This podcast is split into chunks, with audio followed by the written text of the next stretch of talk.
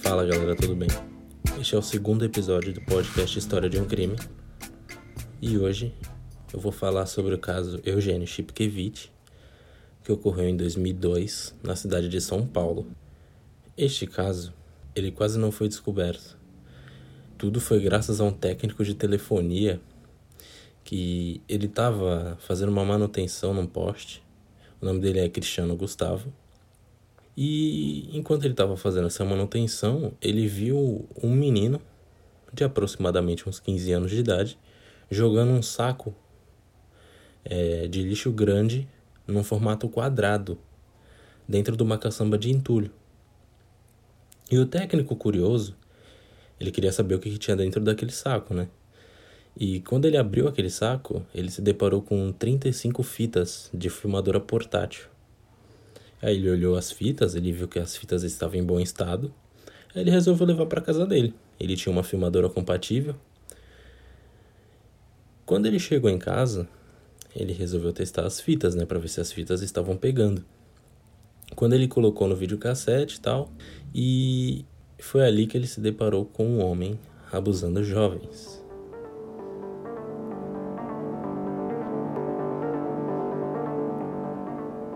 Na primeira fita, ele viu um homem abusando o menino.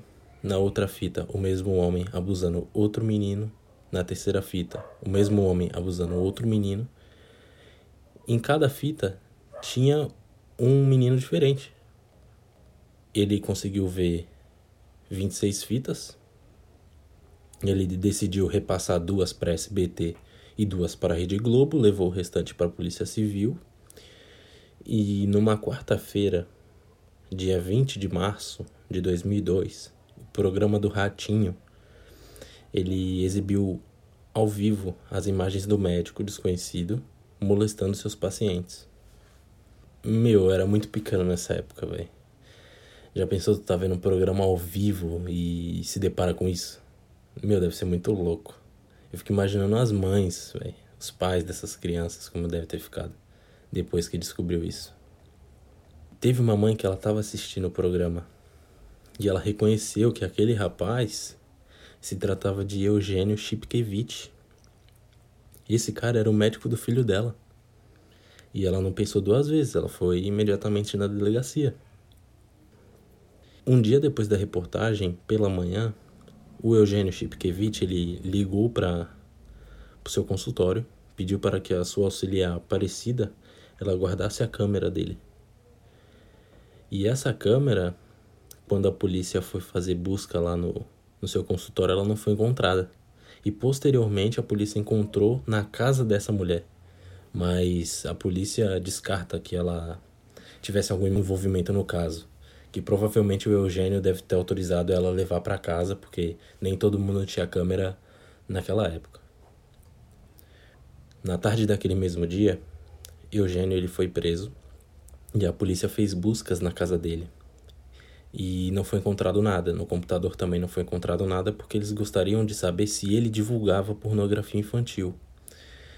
E dentro do carro dele foi encontrado fotos de crianças nuas. O delegado do caso, o Virgílio Guerreiro Neto, ele assistiu todas as fitas. E nas 35 fitas continham por volta de 15 horas de gravações, sendo a mais antiga feita em 1995.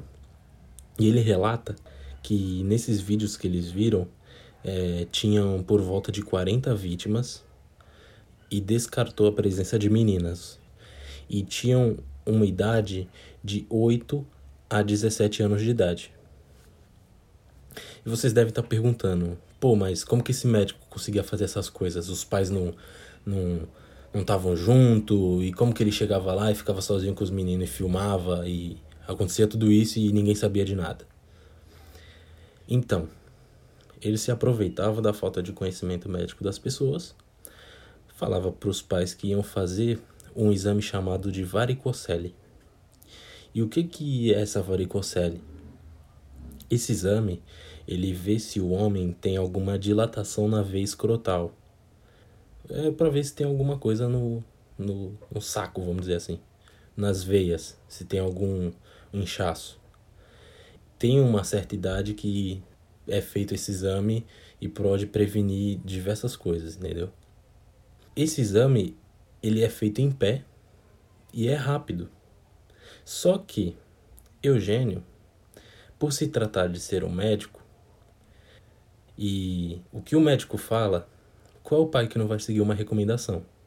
Principalmente vindo do Eugênio. O Eugênio, na época, ele era um cara muito respeitado. Ele era capa de revista. Ele foi um dos 2000 cientistas mais influentes do século XX. E o que ele falava, os pais acreditavam. Então, o que ele fazia? Ele falava para os pais que era necessário sedar os meninos para fazer esse exame e que eles poderiam ter alucinações. Antes de começar os procedimentos, ele ficava na sala com os meninos e os seus pais. Faziam diversas perguntas, perguntava se eles tinham alergia, se eles tinham tomado determinada vacina, se possuíam algum tipo de limitação a algum medicamento.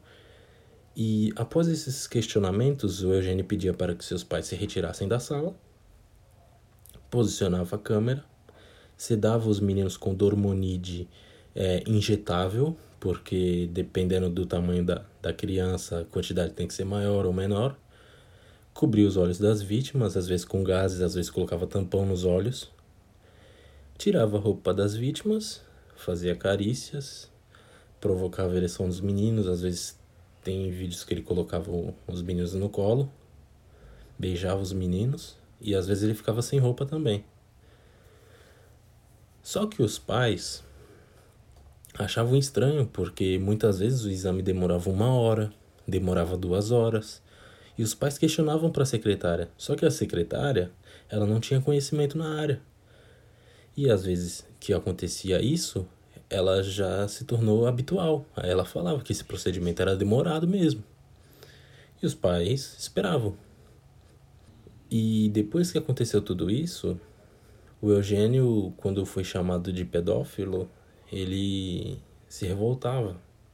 Em uma entrevista com o Estadão, ele falou: "Eu não sou pedófilo, coisa que eu te confesso aqui e agora, não sou pedófilo, por uma definição científica do que é pedofilia." E ele estava na mão com um livro sobre doenças psiquiátricas. Ele sabe muito bem o que é pedofilia, só que nesse momento ele mesmo se contradiz, porque nas fitas tem um menino de 8 anos de idade. E em sua defesa, ele disse que gravava as vítimas para estudo de termografia escrotal, e que estava realizando procedimentos clínicos que poderiam ser confundidos com abuso sexual e que a partir do momento que essas imagens pararam na televisão, ele sofreu um linchamento social, que não tem nenhum sentido ele ficar sem roupa para esse estudo, não tem nada a ver isso que ele está falando.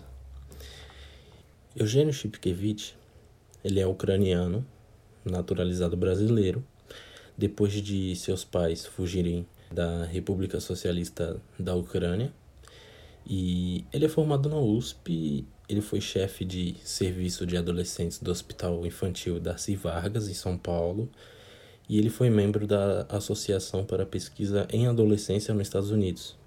Ele trouxe a ibiatria para o Brasil, ou seja, ele era um cara renomado. Muitas pessoas pagavam acima da média para que os seus filhos serem atendidos, sabe? Não era um médico barato.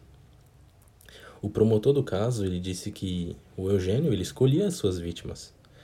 Muitas vezes ele atendia um lugar e ele falava: "Ó, é melhor que você vai fazer esse procedimento lá no meu consultório." Chegava lá no consultório, ele sedava as crianças e infelizmente ele fazia isso. E o promotor, ele disse também que ele já foi em várias escolas públicas, falava com jovens e crianças e pediam para que eles falassem com seus pais para levar ao seu consultório, e ele falava que não cobrava a sua primeira consulta. E o Eugênio estava prestes a lançar um livro. Ele ia lançar um livro chamado Adolescência, Os Segredos que os Seus Filhos Não Contam, e que, óbvio, foi suspenso depois da descoberta do seu crime. Antes dessas fitas, ele nunca teve nenhum problema de polícia, assim, nunca teve acusação.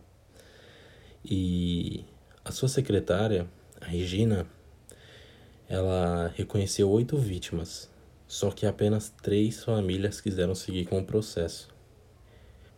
E é muito complicado porque nenhuma família gostaria de saber que, enquanto você estava ali esperando, seu filho era abusado por um médico que você tinha total confiança, né? O médico, ele teve a sua CRM cassada por usar a sua função para a prática do crime.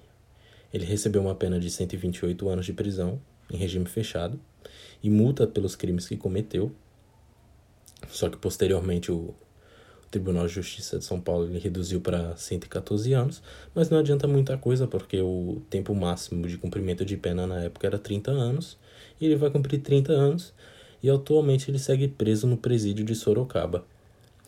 Teve uma CPI da pedofilia e na época o deputado Magno Malta ele convidou o Eugênio. Pelo conhecimento que o Eugênio tem, pela inteligência que ele tinha, ele poderia muito bem ajudar nessa CPI para o combate da pedofilia, né? Eu vou deixar um trechinho do áudio dele falando aqui. Um pediatra que ficou conhecido no mundo inteiro, que todo mundo lia o que ele escrevia, porque conhece o comportamento humano, eu naveguei na ilusão de que ele pudesse nos ajudar. Dei a ele a oportunidade de revelar sua indignação e ser útil à sociedade nesse momento. Seria um bom momento para dizer à sociedade, olha, eu nunca fui nada disso, eu quero é ajudar. Todo mundo viu o tempo que eu dei para falar com o advogado, para conversar com o cliente. Quando voltou, eu disse, agora encerrou, doutor, agora é a CPI, que é o Senado e o depoente. A partir daquele momento, ninguém mais pode falar. Bom, gente, esse podcast está ficando por aqui. Muito obrigado por ouvi-lo e tchau!